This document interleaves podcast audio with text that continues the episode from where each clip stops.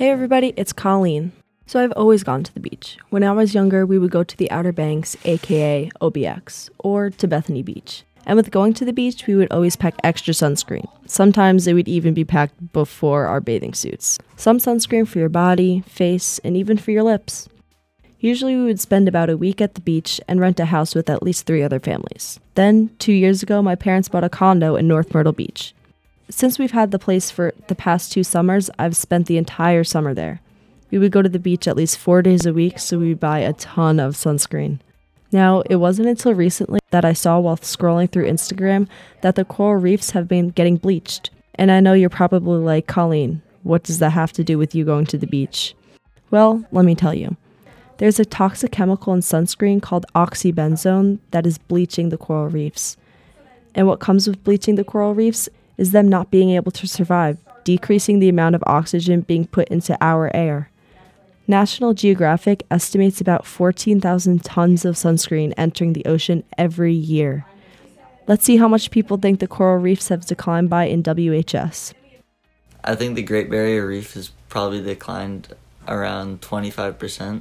98, 95, 78, 62, 83. I think the Caribbean coral reef has probably declined around 30%.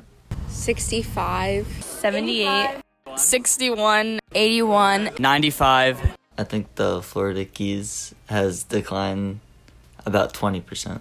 72, 82, 47, 73. 67. Now, let's look at the facts.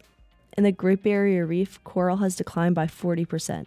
In the Caribbean, coral declined by 85%, and in the Florida Keys alone, it's declined by 99%, according to World Resources Institute Reefs at Risk after being published in 2017.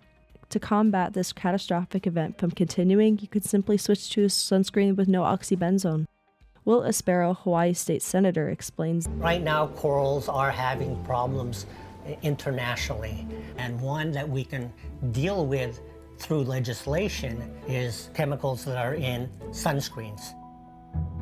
I've introduced a bill to ban the sale of oxybenzone in the state of Hawaii. And if passed, Hawaii will become the first state in the nation to do so. Now I know this year I'm going to be using sunscreen that doesn't have oxybenzone.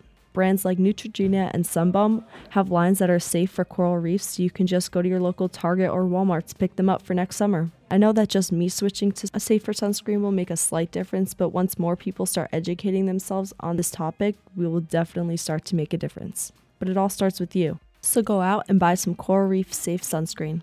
Like now. Maybe I'll even see you on the beach with it. Until then, see you later.